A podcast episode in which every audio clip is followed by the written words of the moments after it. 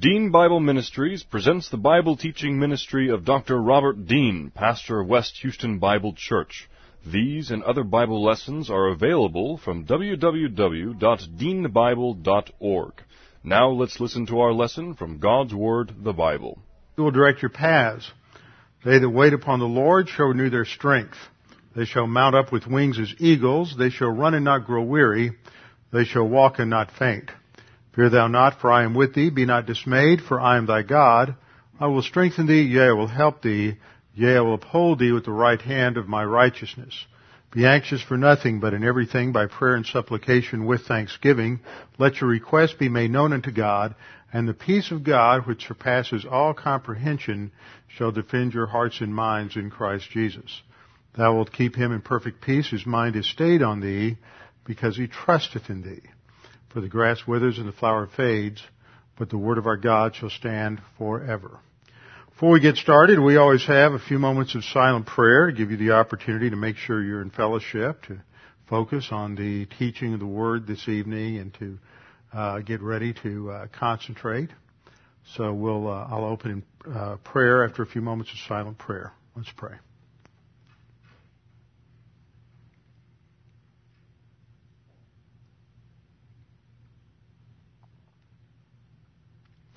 Father, we're so grateful that we have your word, that in your word you have revealed yourself to us in such a way that we can understand you and comprehend you, even though our understanding of you is limited and finite, because we are unable to fully understand the ways and the powers and thought of, of a God who is infinite and eternal. Father, as we study tonight, we pray that we might be willing to submit our thinking to your word that we might, able, might be able to think and concentrate, and that perhaps our understanding of you might be expanded as we come to a greater understanding of who you are and how you interact with your creatures. We pray this in Christ's name. Amen. Okay, uh, yeah, Jack, none of the Dougs are here, so you might want to get the doors, please. Summertime, everybody's on vacation. Either that or I scared everybody away last week as we got into this, this particular topic. Uh, last week I started talking about the uh, various things related to the essence of God and trying to understand God and how God is expressed in the Scripture. After that, of course, generated a number of comments. Uh, after class last week, I had both questions for clarification, comments, and observations and one observation was made by someone who said, what you were really saying tonight was that too often we get to this point where we look at the essence of God in terms of basically the ten attributes we usually talk about, and we get a sense that we control the data about God and we really understand God. But the reality is God is incomprehensible, and though we, what we understand about God is true, it is far from exhaustive, and it, when we start thinking more profoundly about God, it just really blows our whole conception of who God is. And as I thought about that, it reminded me of an episode in The Lion, the Witch, and the Wardrobe, where the little girl Lucy, I believe, is talking to uh, as or has just met Aslan. Aslan is the lion who is the figure that represents uh, God and uh, the, the Lord Jesus Christ. And she's talking to the beaver and she meets this lion. She says, is he safe? In other words, is he going to do what we think he's going to do? Is he, is he tame? You know, can we, can we control this lion? And, and the beaver responds by saying, no, he's not safe, but he's good. And see, that, that's the thing. When we think we control what we know about God and that we've got a handle on God, God is always going to surprise us because He is, He does not operate within the strictures, the confines of finite human understanding.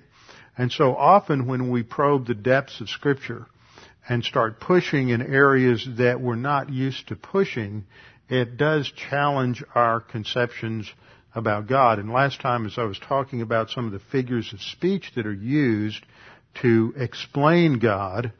Uh, it, I was dealing with the issue of the the emotions related to God, and afterwards, Barb came up and made a interesting observation as well that this isn't this a lot like the situation in the early church. In the early church, you went from the period of the death of the last apostle, sometime around hundred, up to uh, sometime in the late 100s, when Tertullian coined the word Trinitas for the Trinity to explain the Trinity.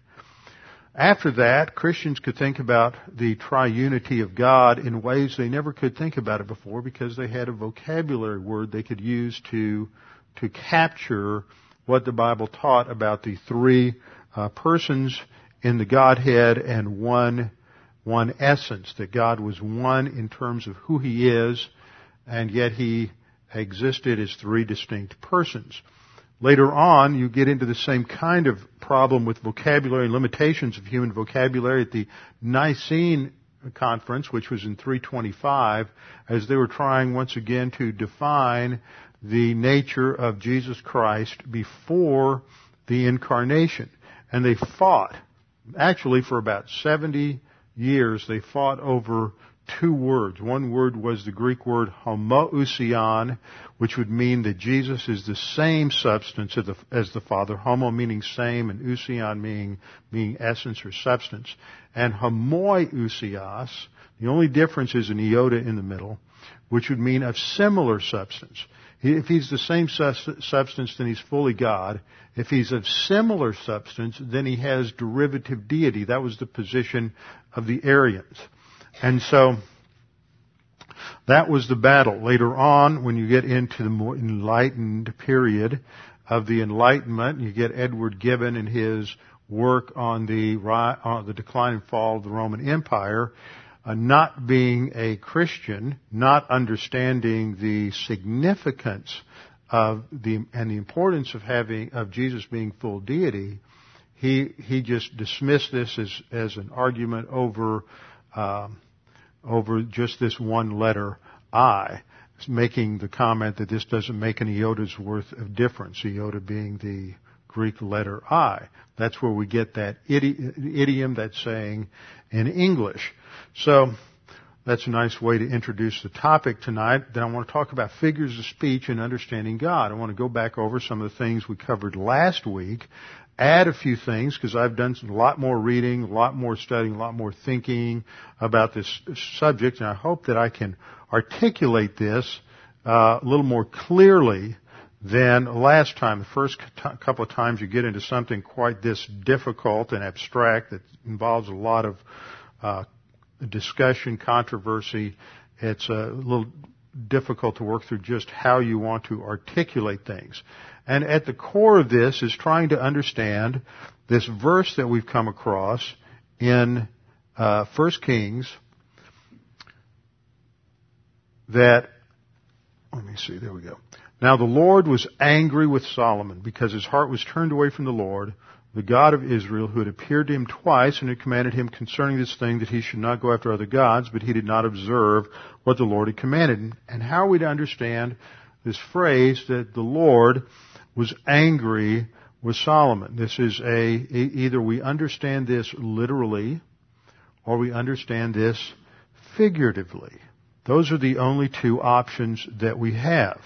Now, the Greek word that is used here, I mean, excuse me, the Hebrew word that is used here is a verb, and my mouse is jumping all over the place, anaf, which is based on the, that those last two letters, the AF is the noun for nose, and this is a verb that derives from the word for nose because the way a Jew would express anger, the concept of anger literally in Hebrew is to say that someone's nose burns.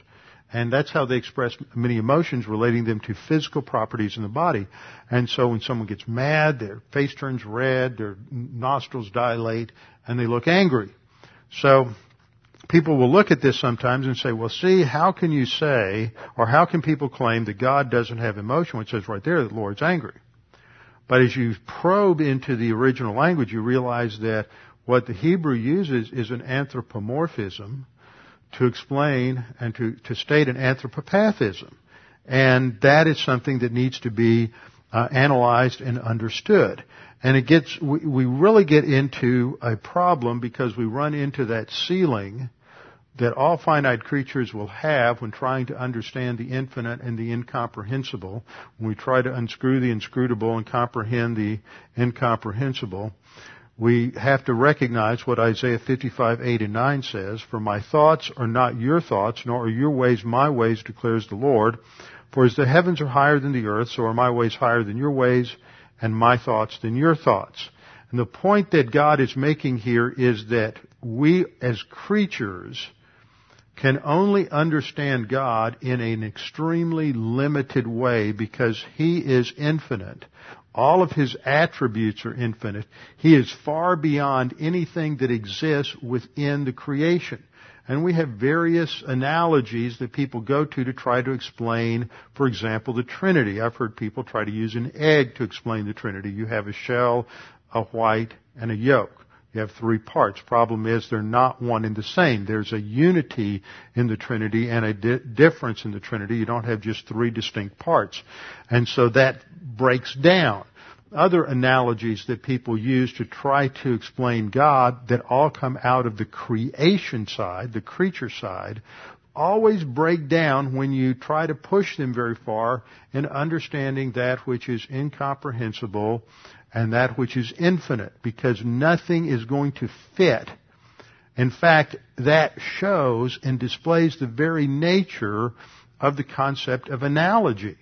Because in an analogy, what we're doing is using something that is familiar or common to everyone's experience to show some area of similarity, not identity. Some area of similarity to something that is unknown, unseen, uh, unexplainable. So, we find that the Bible does this through figures of speech, and figures of speech are used throughout the scripture, and much of the Old Testament is written in poetry. Uh, even the major prophets, you have a lot of God's, when God speaks, a lot of that is set in poetry. Much of Job is in poetry. Psalms, of course, are poetry. Proverbs are poetry. Song of Solomon, Ecclesiastes, and even many sections within the narrative literature are also in poetry. And poetry has its dynamic because it utilizes these figures of speech. And so if we're going to understand what the Bible means, we have to understand the forms and conventions of language that are used.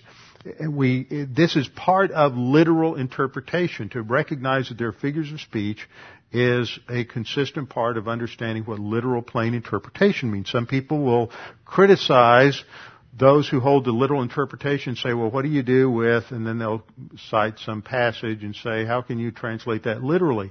Well, a figure of speech has a literal meaning. It, it, it, means something. That's what I tried to emphasize last time, is that when we look at these analogies, there is a there is a strong tendency, and I ran into more on this this last week, an extremely strong tendency for people to think that somehow when you said it's a figure of speech or an analogy, that somehow you said that it has less significance, less meaning, less value, and that that's really a dismissive concept. When the re- if you really understood how literature uses figures of speech, these are enhancements. It's a, it's a rhetorical way to put something in boldface and italics, underline, exclamation points. It's not a way of minimizing uh, what is being said. And it enhances because it uses comparisons and it uses analogies, it uses pictures that dramatize something that makes it stand out much more than if you just said it in standard uh, prose, for example. But you have to understand these analogies. You have to understand what these comparisons are, and that involves getting into the culture of the original language. For example, just imagine how a wooden literal picture of the bride in Sol- the Song of Solomon would look according to the groom's description of her in Song of Solomon 4, 1 through 3. How beautiful you are, my darling. How beautiful you are. Your eyes are, and the like is in italics because it's not in the original. So he says, your eyes are doves. Imagine what she looks like if you don't understand the idiom. She's got a bird on each side of her nose. Your eyes are doves behind your veil. Your hair is like a flock of goats. Been to Israel, that's, you really wonder what that imagery is. But see, that was a common imagery used in that day, and it's an image of beauty. So, I have to probe these things. Your hair is like a flock of goats that have descended from Mount Gilead. Your teeth are like a flock of newly shorn ewes, which have come up from their washing, all of which bear twins, and not one of them has lost her young. What a beautiful way to express the fact that she's got great white teeth and she hasn't lost any of them. Now, you ought to put this up on the, your dentist's wall sometime. Your lips are like a scarlet thread and your mouth is lovely. Your temples are like a, like a pomegranate. You ever looked at a pomegranate? Now, what's the point of comparison? It's color. It's not texture. It's not the way it's all bumpy on the outside. You know, just just imagine. Years ago, and I found this on the internet today, and I, I can't wait to get it and, and make a turn it into a slide to show you. Years ago, a Christian satirical rag called the Wittenberg Door published a picture that someone drew of a woman as if all of this was literal. And I had it in my files, used it in transparencies for years to teach figures of speech, and somewhere along the line it got mis- misfiled or lost. Your neck is like the Tower of David, built with rows of stones. Now that's not a complimentary image in our minds divorced from that era. But what he is saying is that she has a stately, elegant neck. He's talking, he's extolling her beauty. So, we have to understand these figures of speech and these, these comparisons that are either stated or they're not stated. For example, when he says that your neck is like the Tower of David, there is, when we look at the Tower of David with the stones and uh, the battlements and everything, there is nothing that is literally there that is part of her neck. Nothing that is in the the analog in the picture that is part of the uh, of, of her actual neck. And that's the point I was trying to make last week in understanding these figures of speech that we call anthropomorphisms, zoomorphisms, and anthropopathisms is that in all of these kinds of analogies, what is there in the thing that it, it, something is being compared to is not actually in the other. And that's true time and time and time again in a variety of different uh, figures. Now, I want to give you all a little test tonight and we're going to see how well you do at spotting statements as to whether or not they are figurative language or not. So you don't have to yell out the answer raise your hand. You can just have your notes there. You can just number them 1 through 8 and you can either put uh, F for figurative or L for literal. Okay, you ready? Here we go. Eight statements. You can decide whether they're figurative or literal. The first one is God is my rock. Is this figurative or literal? Second, you will strike the rock in Exodus 17. All of these are taken out of scripture. Some of them I put the reference there, some of them I didn't. You will strike the rock. A third, the rock, his work is perfect. Number four, he will cover you with his pinions and under his wings you may seek refuge. Fifth, and the fir trees shall be terribly shaken. Sixth, the pot is boiling. Seventh, they have Moses and the prophets, let them hear them. Eighth, the tongue is a flame of fire. Now, when you're studying the scriptures, you have to decide when you're looking at something whether it is a figure of speech or not. And once you decide that it's figurative, you have to be able to identify the kind of figure that it is. And I, last week I showed you, I still have it up here, This book that standard resource for anybody who's going to study the Bible is called Figures of Speech in the Bible by E.W. Bullinger. Came out in the late 19th century. He classifies over 200 figures of speech. And he further subdivides many of them into 40 or 50 significant subcategories. That's a lot of different figures of speech, and all you were taught when you came up through high, junior high and high school was that there were uh, two, simile and metaphor. And that's just barely scratching the surface. And this is the paucity of our education. And even in his introduction, he decries how terrible it is, even in his day, in the late 1800s, that there are only seven or eight books that have uh, been written since the Protestant Reformation on figures of speech, and uh, three or four of these are only only have sections in them, usually devoted to rhetoric and English. Only sections of them dealing with figures of speech. Only one or two that are completely devoted to figures of speech. Whereas the ancient Greeks and Romans had many books. Uh, they truly investigated language, nature of language, and grammar, and they developed a uh, massive uh, categorization of figures of speech. So we have to understand all these, and it's not always easy. So the first one, God is my rock, is that literal or figurative? Hmm? Figurative. God, is my rock. God is a rock. Is there any part of rockness that is in God? No. But what you see when you see a rock, and we're thinking about a large rock, those of you who have been to, to Israel, you can think of, uh, you can think of that large rock face there at Caesarea Philippi where you have the gates of Hades and this is where Jesus was talking to Peter and said, on this rock I will build my church. Those of you who've just been around Texas, if you've ever been to Enchanted Rock, uh, out on the hill country's second largest granite dome in the country next to Stone Mountain in Atlanta. That's the idea of rock here. Something huge, something enormous, something immovable, unshakable, something in which you can hide and no matter what the storms are, you are protected. That's the imagery here. God is a source of protection. He's immovable. He's unshakable. Second example, you will strike the rock, Exodus 17:6.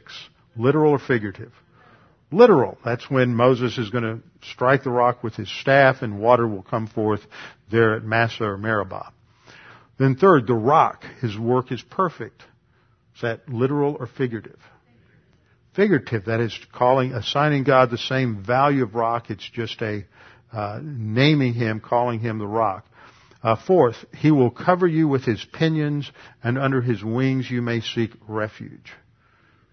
Figurative. Pinions. Anybody know what pinions are? What? Jay? What are pinions? Not, not according to the dictionary. It's feathers. It's the outer layer feathers. And so that's the, and that's how it's translated in New American Standard, I think, or King James rather. He will cover you with his pinions. And it's the picture of a mother bird covering her nest where the young are to protect them. Now, the he there is God. Does God have feathers? No, God does not have feathers. Nobody would say that God has feathers. Does God have wings? No, nobody says that God has wings. See, what you have in the comparison is not in the analog, which is God. Now, fifth one. Now, this one, unless you look Nahum, up, it was going to be a tricky one. And the fir trees shall be terribly shaken. Literal or figurative? Hmm? Well, it looks literal, doesn't it? But in the context, the fir tree stands for that which is made from the fir trees, which is spears. And it's, it's a military context. So it is called a metonymy of uh, the uh, source for the what comes from it. And that is, so the fir trees is a figure, figure speech. The pot is boiling. Literal or figurative? Figurative. Why? Pot doesn't boil, water boils. So the pot is put for the water. See, this is tricky. We have to think about these things. See, what happens is figures of speech become so common in our everyday language that we fail to realize we're using a figure and we think we're being literal. Okay, uh, 7. They have Moses and the prophets, let them hear them. Figurative or literal? No. They don't have Moses. Moses is dead. The prophets are all dead. They have what they wrote. See? You gotta be careful. It's tricky. The tongue is a flame of fire. Figurative. Now, does a tongue produce fire? Is the tongue hot? Does the tongue catch things on fire? Literally. No, no. Nothing in the figure is in the analog in tongue.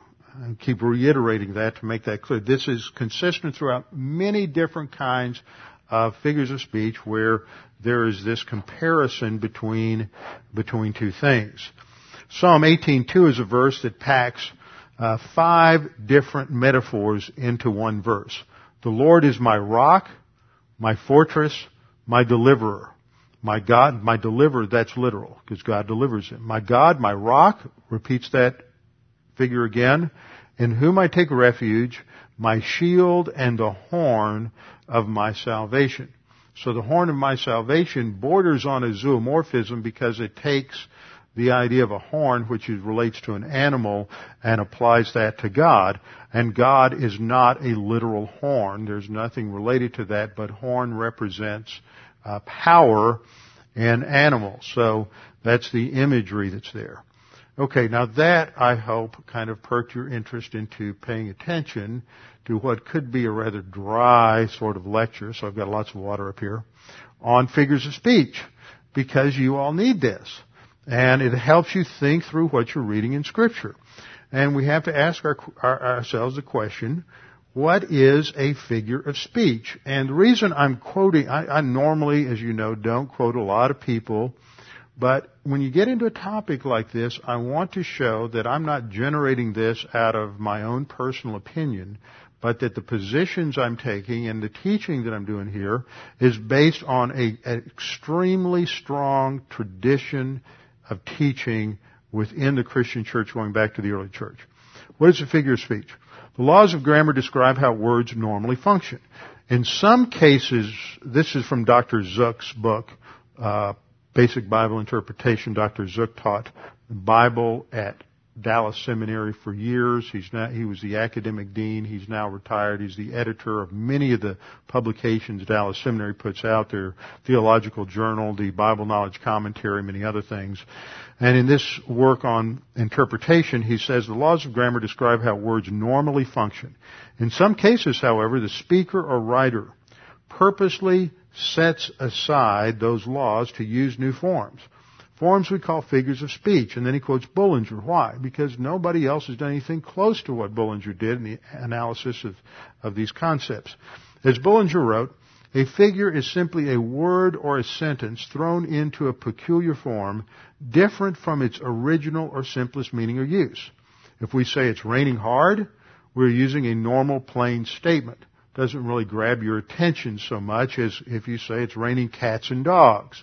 Are there literal cats and dogs out there? No. It is an idiomatic phrase. We all understand what it means.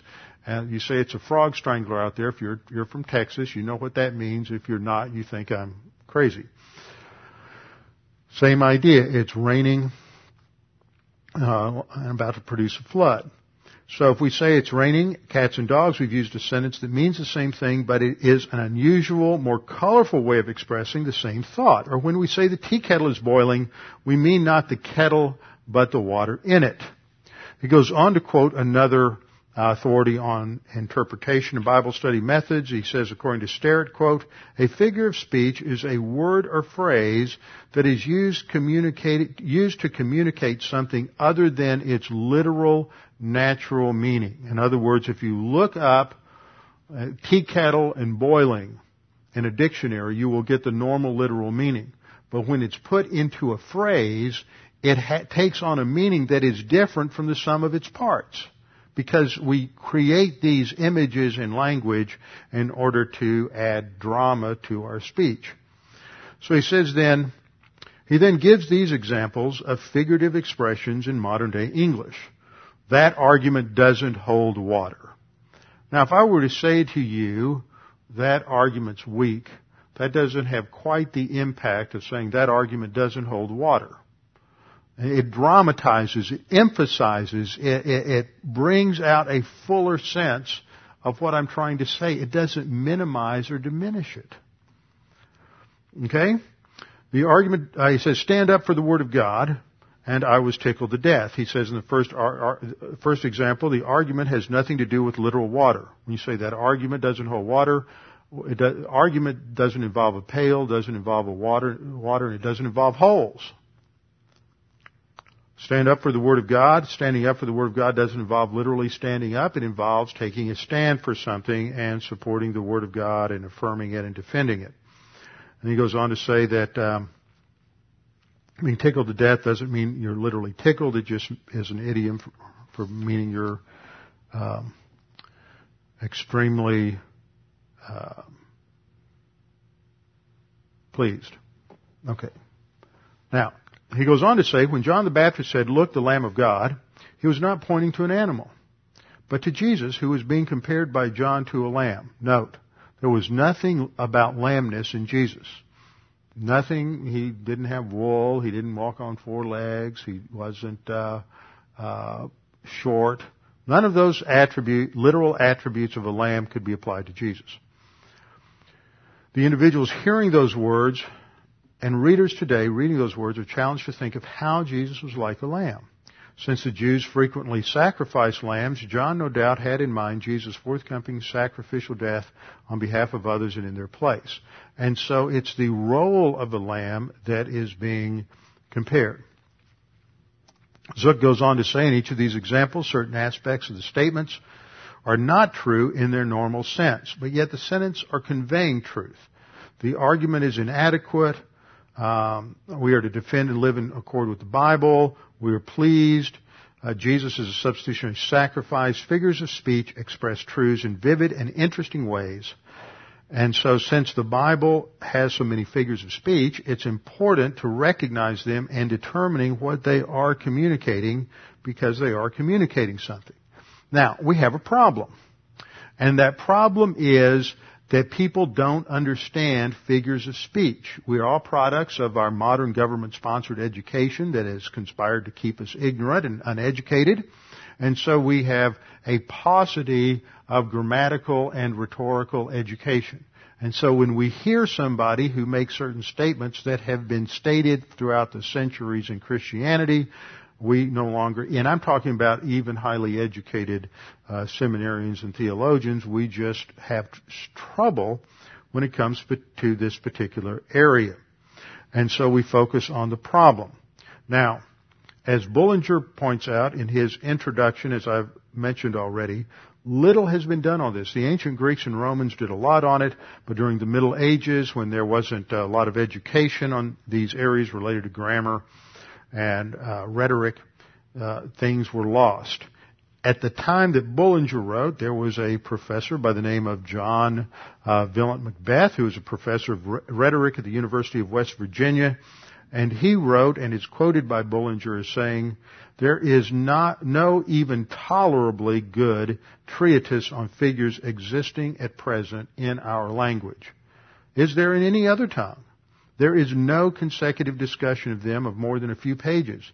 The examples brought forward by all others being trivial in the extreme and threadbare, while the main conception of what constitutes the chief class of figures is altogether narrow, erroneous, and unphilosophical. Writers generally, even the ablest, are wholly in the dark as to the precise distinction between a trope and a metonymy, and very few, even literary men, have so much as heard of hypocatastasis or implication, one of the most important of figures, and one too that is constantly shedding its light upon us. So, we have to take warning from that. Third point in terms of this introduction is that we use figures, therefore, to heighten, dramatize, or emphasize things. The use of figures of speech does not, as I've emphasized already many times, doesn't minimize or diminish what is said, but expresses a literal truth, which is language that is non-literal.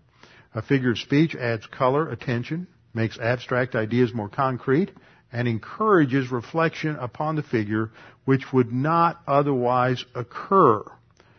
Bullinger writes, Applied to words, a figure denotes some form which a word or sentence takes, different from its ordinary natural form. Note, this is always for the purpose of giving additional force, more life, intensified feeling, and greater emphasis. Whereas today, figurative language is ignorantly spoken of as though it made less of the meaning. Now, I'm going to show you why, how this happens all the time. I'm just going to give you one example, but I've run across dozens of these examples in the last week or so. Uh, whereas today, figurative language is ignorantly spoken of as though it made less of the meaning and deprived the words of their power and force. A passage of God's Word is quoted and is met with the cry, oh, that is figurative, implying that its meaning is weakened, or that it has quite a different meaning, or that it has no meaning at all. But the very opposite is the case. For an unusual form, figura, is never used except to add force to the truth conveyed, emphasis to the statement of it, and depth to the meaning of it. Now last week, I put this quote up on the board related to uh, impassibility, and if you don't remember what that means, I'll give you a definition in a minute. Uh, Carl F. H. Henry, noted scholar, his work, God, Revelation, Authority, is six volumes, I think, and it's thick volumes, and I have to slug my way through it every time I'm reading stuff in there because it is a masterpiece of, of erudition and education. He is very bright. But he writes, Whatever Christian theology means by the impassibility of God, it does not mean that God's love, compassion, and mercy are mere figures of speech. See what he says there? It's a mere figure. So using that word mere, what he does is he's, th- he, he's assuming that a figure of speech is minimized. It, it, diminishes the meaning of something rather than intensifying it. And I find this kind of thing in discussions. Again, again, I read an article by Bob Chisholm, who's an Old Testament professor at Dallas Seminary, on anthropomorphism, just published within the last uh, six months or year, I think. And in the closing paragraph, he says we have to be careful not to use mere anthropomorphisms to describe God.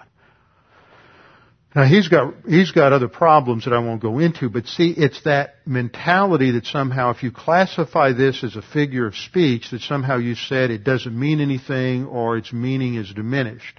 And that just shows that these guys haven't done their homework on figures of speech. Now, so I pointed out Bullinger classifies over 200 distinct figures of speech, some with 30, 40 variations, each with names.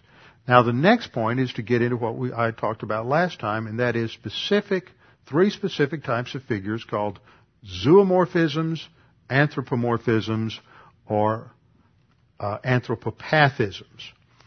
So fourth point that I want to emphasize is that a figure of speech, this is a figure of speech involving, or these are all figures of speech involving substitution of one idea or word for another where the use of a word is in a way that it's not its normal literal meaning. So these are classified as uh, figures of speech involving substitution. Bullinger writes, this change is brought about and prompted by some internal action of the mind which seeks to impress its intensity of feeling upon others. The meaning of the words themselves continues to be literal. The figure lies in the application to the words. This application arises from some actual resemblance between the words or between two or more mental things which are before the minds. Notice it's a resemblance, it's not identity. There's a, there's a difference between those two things. Now, he goes on to say, when the literal application of the words is contrary to ordinary plain human experience or to the nature of things themselves, and we're compelled to regard the application as figurative. You don't just jump there. There's internal internal clues as to uh, when you have a figure that comes from your study of the Word. So by way of a fifth point, these can be applied with reference to sense or with reference to person. The latter, when, when you use this kind of a substitution in reference to a person, it can involve personification where you're attributing human characteristics to inanimate objects. We do this in animated movies, personification, where we have animals who can talk and reason and do all of these things. That's personification. Uh, we can attribute Uh, also, we can attribute human characteristics to other things such as God. So one form that we use is a zoomorphism. And I'm going to quote Roy Zuck. Whereas an anthropomorphism ascribes human characteristics to God, a zoomorphism ascribes animal characteristics to God or to others. Now, he leaves something important out of that definition. If you look at every one of the zoomorphisms that are listed by everybody, and know, listed in Scripture, God doesn't actually possess any of those physical animal characteristics. And that's the point. Whereas an anthropomorphism ascribes human characteristics to God, which he doesn't possess, a zoomorphism ascribes animal characteristics to God, which he doesn't possess. That, that is evident when you look at the data. God doesn't have fingers, He doesn't have nose, He doesn't have ears, He doesn't have eyes. He is non-corporeal. Now, Zuck goes on to say these are expressive ways of pointing up certain actions and attributes of the Lord in a picturesque way. The psalmist wrote, God will cover you with his feathers or his pinions, Psalm 91:4. Readers would think of young chicks or birds being protected under the wings of the mother hen or bird. Job depicted what he considered to be the furious anger of God lashing out at him when he wrote that God gnashes his teeth at me. God doesn't have teeth. Gnashing is an animal characteristic. Now, here's a couple of other zoomorphisms in Scripture. The use of the term horn, Psalm 18:2, or to brood or to incubate.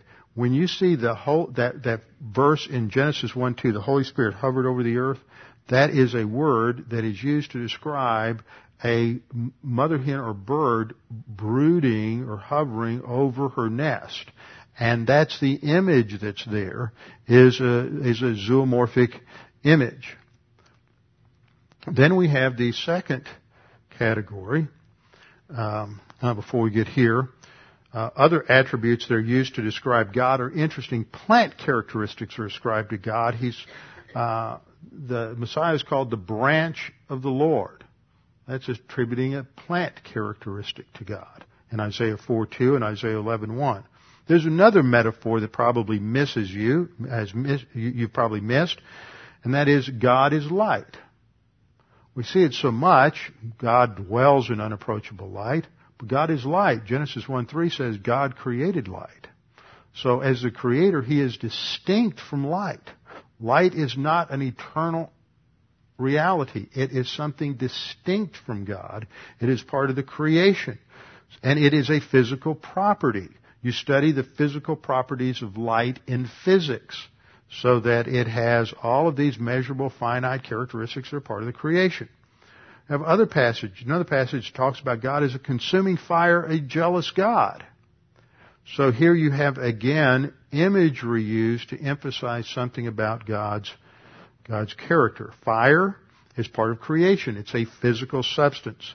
It's used to express the intensity of God's judgment as that which judges those who have uh, been disloyal to Him. That's the idea in jealousy, being a, again a figure of speech. So now let's move on to anthropomorphism. An anthropomorphism is the ascribing of human characteristics or actions to God, which he doesn't actually possess. This is, this is Zuck's definition. Uh, but he doesn't actually possess it. It's in the reference to God's fingers, Psalm 8.3, his ear, Psalm 31.2, uh, eye, Second Chronicles 6.9, face, Psalm 16.11, mouth, Numbers 12.8. Each of these have numerous references. I'm just giving you one. And there are uh, uh, several other anthropomorphisms in Scripture. Now, an anthropomorphism, and one I mentioned last week is the voice of God. Now, I had a couple of people ask me questions on this. Somebody nailed me right after class and said, what do you mean God doesn't have a voice? He speaks. The scripture says God speaks. The scripture says they heard his voice. How many times have you heard me say that God's voice was audible? If you had had an MP3 recorder or cassette player, you could have recorded it. Yes. But sound is physical. You can measure it. it, it it's part of the physical universe. It is part of creation. What God does standing out, God doesn't have a larynx, God doesn't have a voice box, He doesn't have resonators, He doesn't have any of those things.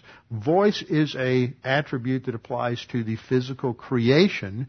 God is outside of that creation, but as the creator, He is able to manipulate the creation to uh, give out that which is heard and sounds to us like a human voice. But it is not. It is not saying that God doesn't speak, that God doesn't communicate, that, but that these are, we have to understand that speaking and voice and these kinds of things, just like that pot boiling, okay, just like they have Moses and the prophets, these are figures of speech. And it doesn't mean that God doesn't have, that there's no reality over there. In fact, it is a way that dramatizes God's ability to communicate to man. Now, the word that we I introduced last week that is a classic historical term that is used to describe uh, the attributes of God, the emo- statements attributing emotion to God, is the term impassibility. M being the negative, uh, the middle part passive, coming from passion, meaning to suffer, and what this basically means is God doesn't suffer as a result of what His creatures go through. So it is defined as the attribute of God's being unaffected by anything outside of Himself. Those who accept the view, this is from uh, the IVP Short Theological Dictionary, uh, those who accept the view that God is impassible hold that He cannot be caused to do or feel anything. And he makes that sound like it's a bad notion because he doesn't like it, because he doesn't understand it. Because of his omnipotence and perfection.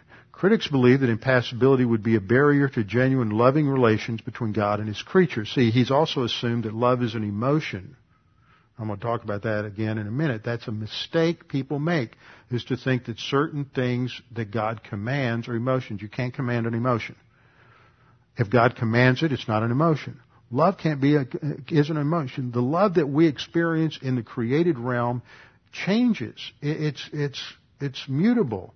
It, it's, it's up and down. It's based on affections. It's based on all kinds of things. You can't command an emotion. You can't say, be angry, be sad, now be happy. You can't do it. Emotions can't be commanded. Mental attitudes can be. And when you look in the scriptures at how you measure love for God, it's never based on feeling. It's based on obedience. It's based on character. It's based on integrity. It's never, ever, ever based on feeling.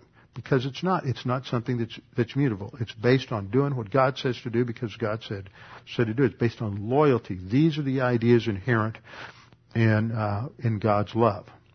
Okay. Now, before we run completely run out of time, the one reality that we find in every zoomorphism and anthropomorphism is that God does not actually possess the physical features to which he is compared. They're not on that side of the equation. However, when we come to discussing emotions, in God, something else enters in. People just have this resistance to saying that God doesn't actually have these feelings, that God doesn't actually have emotions. Now, why would that be? Well, let me give you about three reasons. First of all, it's because some assume that from our frame of reference or finite experience, that emotion or feeling that we experience is essential to relationship. If God doesn't have emotion, then He can't relate to us. Well, what I'm trying to point out last week is these figures are real. They are figures, and what they are saying is that God does relate to people. So you can't define impassibility as saying, well, that would mean that if that's true, then God can't have a relationship with people. No, because what these figures are saying is that God is capable of relationship. He's capable of intimate relationships with His creatures. Okay? We can't front load the definition though. Second thing, we assume that saying that God does not have feeling or emotion necessarily means that he is uncaring, unconcerned, distant, unfeeling, cold, uninvolved, and that he is basically a metaphorical iceberg completely removed from human suffering or human pain. That's where our mind goes. But what I'm saying is the whole point of all these figures of speech, the wrath of God, the anger of God, jealousy of God, all these different figures of speech are used to enforce the fact that God is a caring, concerned, involved God who's capable of profound, intimate relationship with his creatures, but that what's on the other side of that comparison is far, so far beyond anything we could ever think of in terms of feeling or emotion, and we can't even comprehend it. That's where we bump into the incomprehensibility of God. God is bigger than anything you've ever, ever thought of or imagined. Now, one thing that we have to recognize is that this doctrine of impassibility is a profound and important doctrine. You may have never heard of it before. That's fine. I never heard of it for many years. Probably read it, looked it up, didn't think anything profound about the words. But it has become a centerpiece issue in several theological debates within the last 15 or 20 years. One of the people that has written on this is a man named Nicholas Wolterstorff. Now, unless you're in philosophy, you've never heard of Nicholas Wolterstorff. Nicholas Wolterstorff and Alvin Plantinga uh, Plantinga taught at, uh, I think they both taught at Notre Dame for a number of years in philosophy of religion department. Walter, both of them are reformed. That is, they're they're generally thought to be conservative thinkers within the re- Reformed faith, which is uh, Calvinistic um, background faith coming out of, I think, uh, Calvin College. I think he went to Calvin College up in Grand Rapids. Several years ago, Dr. Walter, and Dr. Wolterstorff now teaches at Yale. Several years ago, his 23-year-old son died in a tragic accident. This experience generated a reaction in Walter Wolterstorff which led eventually to a revolution in his understanding of God. We'll put his words up on the screen. He writes, Any Christian who reflects on living with grief has to reflect on living with God in grief. And that immediately leads into the issue of impassibility. I knew the traditional picture. God surveys with uninterrupted bliss what transpires in this vale of tears which is our world. In the situation of my son's death, I found that picture impossible to accept, existentially impossible. I could not live with it. I found it grotesque. Perhaps if I had firmly believed it was the correct picture, I could, see that's where he shows he was already doubting it. Perhaps if I had firmly believed it was the correct picture, I could eventually have brought myself to the point where I no longer rebelled against it.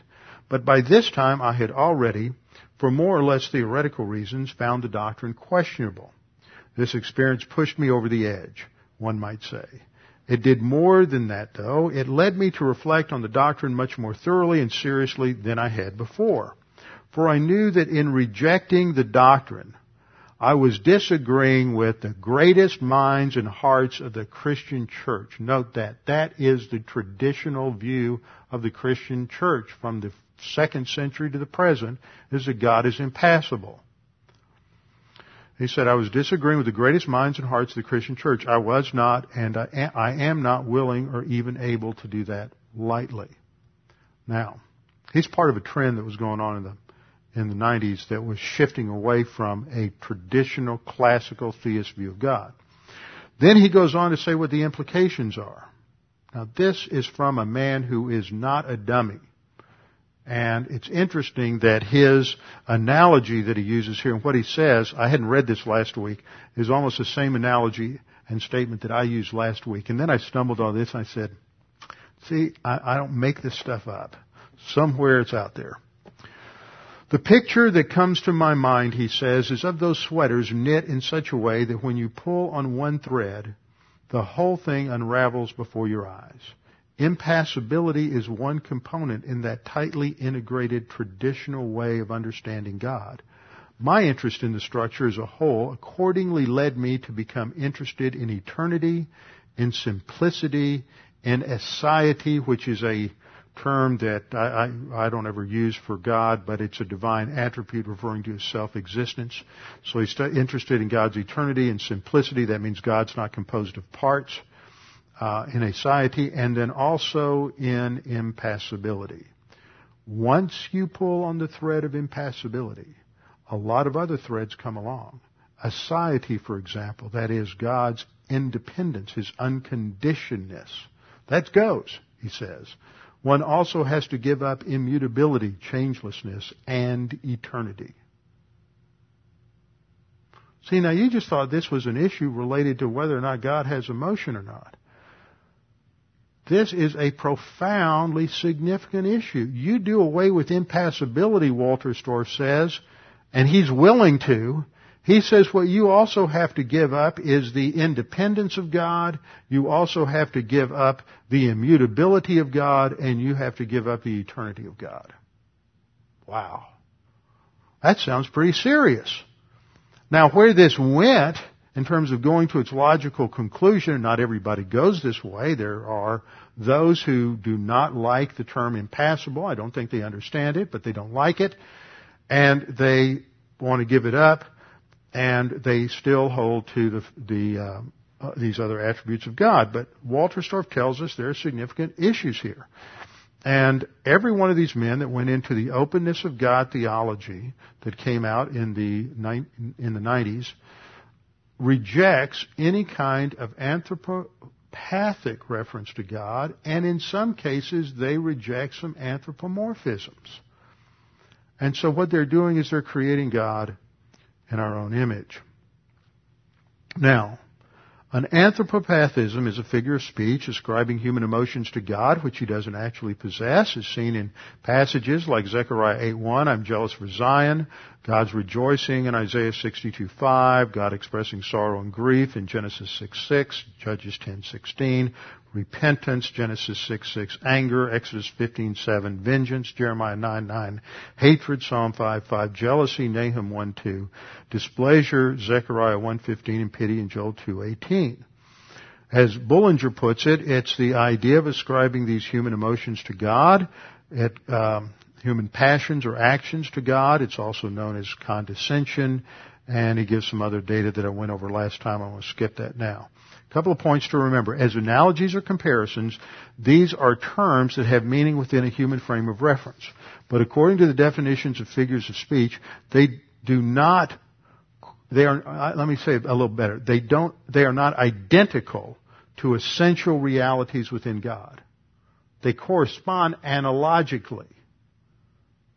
But they are not identical to what's on the other side of the comparative equation.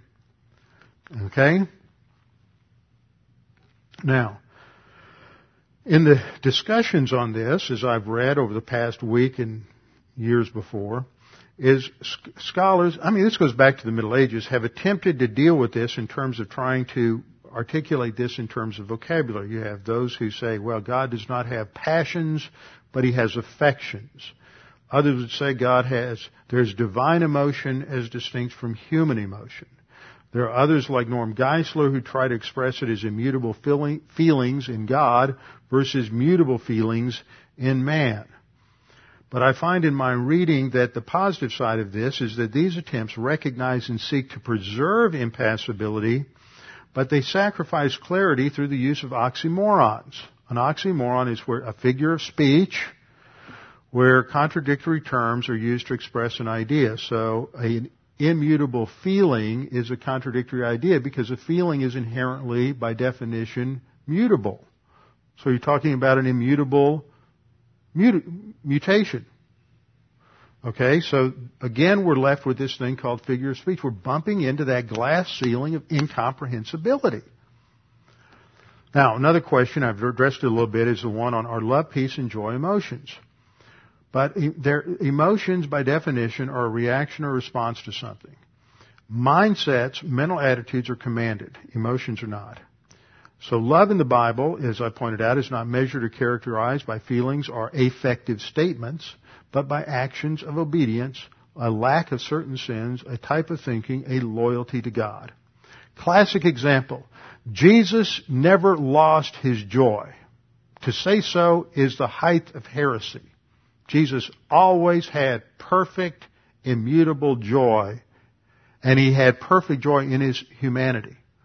But you read the statements that are made about Jesus when he's in the Garden of Gethsemane, and he is in emotional turmoil in his humanity.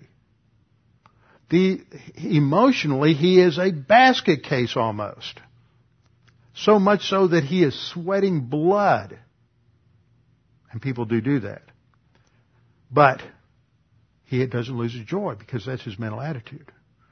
See, this is a conflict people have. Well, you know, I, I just really feel sad about the loss of someone I love, I can't feel sad. I'm supposed to be a Christian. I'm supposed to always be joyful. We create these disconnects for people and they feel like they're somehow out of fellowship and sinning because they feel bad or they're down or they're depressed. But see, joy is a mental attitude. Love's a mental attitude.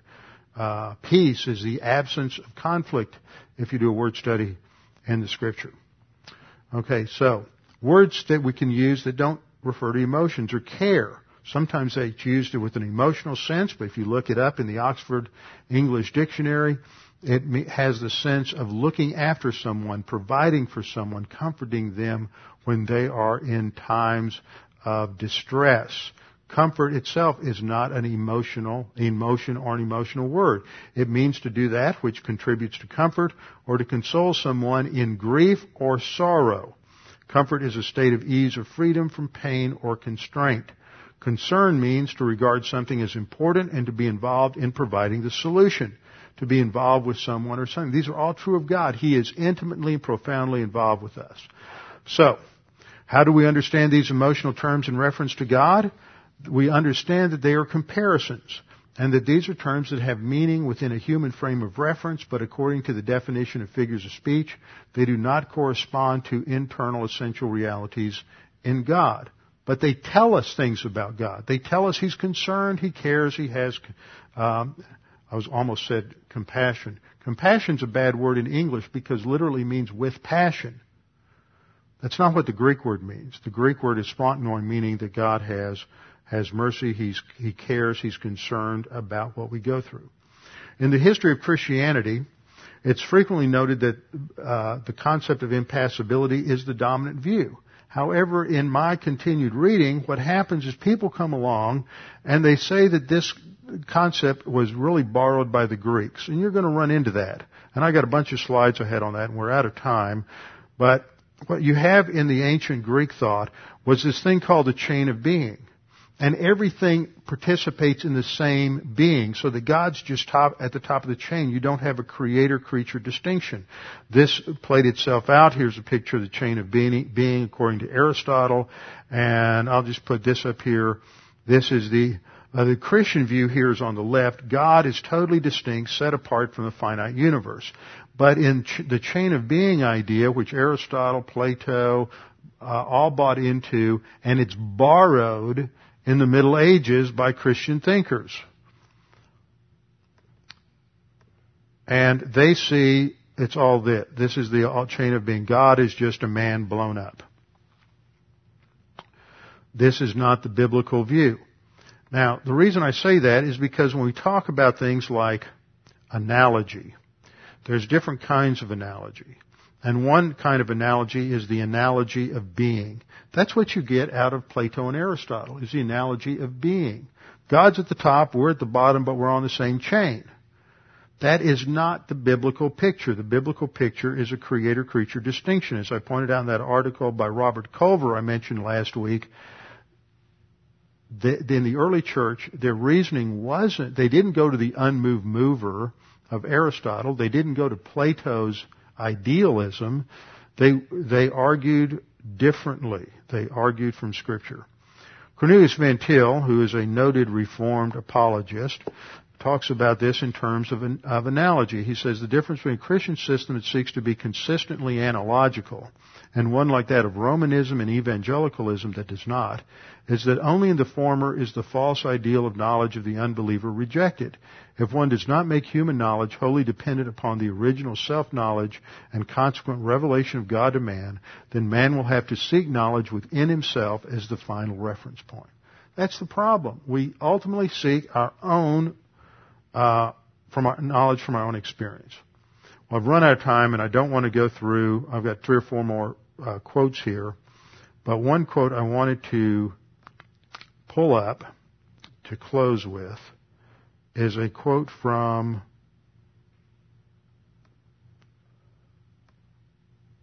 Anselm. Anselm was the 10th century. From Anselm, we had a first clear articulation of substitutionary atonement in church history. He also is the first to articulate the ontological argument of God in his book, The Monologion. And the proslogion, I misspelled that. That should be proslogion, an S, P-R-O-S-L-O-G-I-O-N. He writes in his thinking about God, he addresses God, that's the you. He says, you are truly compassionate in terms of our experience. Yet you are not so in terms of your own. For when you see us in our misery, we experience the effect of compassion. You, however, do not experience this feeling. Therefore, you are compassionate in that you save the miserable and spare those who sin against you. And you are not compassionate in that you are not affected by any sympathy for misery. What God does, God's actions towards us are experienced by us in terms of our common experiences. And so they are communicated to us in those terms, language of accommodation, and they feel to us or they're experienced by us as wrath or anger or jealousy or some of these other emotions. But in the Godhead itself, in the person of God in His essence, they are not emotions. But that does not say that God does not care intensely that God is not involved intimately, that not, God is not concerned profoundly with every detail of our lives. Okay? I hope somehow that clarifies. I hope that uh, gives you something to think about and to realize that this is not something that just kind of pops up out of current theology. In fact, in all the articles that I have read, Uh, both pro and con in the last week, they typically speak of classic theology, traditional theism, classic theism holds to impassibility. But modern theology and modern theism does not. And that is not saying that everyone who doesn't hold impassibility is liberal or open theist or something like that. But it does emphasize the fact that from the early 19th century to the present, a major shift has taken place in how modern man thinks about God. And uh, this this uh, charge, I want to add this in this lesson, this charge that this came from Greek philosophy is based on a liberal church historian named Adolf von Harnack, who wrote a seven volume work called History of Dogma in the middle 1800s, in which he tried to argue that primitive Christianity, that is what Jesus taught and Paul taught, was basically lost and what we have as Christianity now is the result of the fathers in the second, third, and fourth centuries basically absorbing Greek philosophy into their systems. And that's been rejected by every conservative biblical scholar, basically, but it's said enough, and just like the big lie technique, you say something over and over and over again, people begin to think it's true, because there, in some cases, there is an element of truth there. Okay, we'll come back next time and press on with uh, Solomon. Father, we thank you for this opportunity to think a little bit more about you and to realize that you are truly incomprehensible, that we do not uh, truly understand you. What we understand about you, what you have revealed, we can comprehend and understand because that is uh, how you have revealed it to us. But it is just a small part of who you are. Father, we pray that as we think about these things, that it will drive us to a greater appreciation for your involvement in our own lives and a deeper realization of our need to study the Word and study about you that we may think more accurately about who you are and what you have done. We pray this in Christ's name. Amen.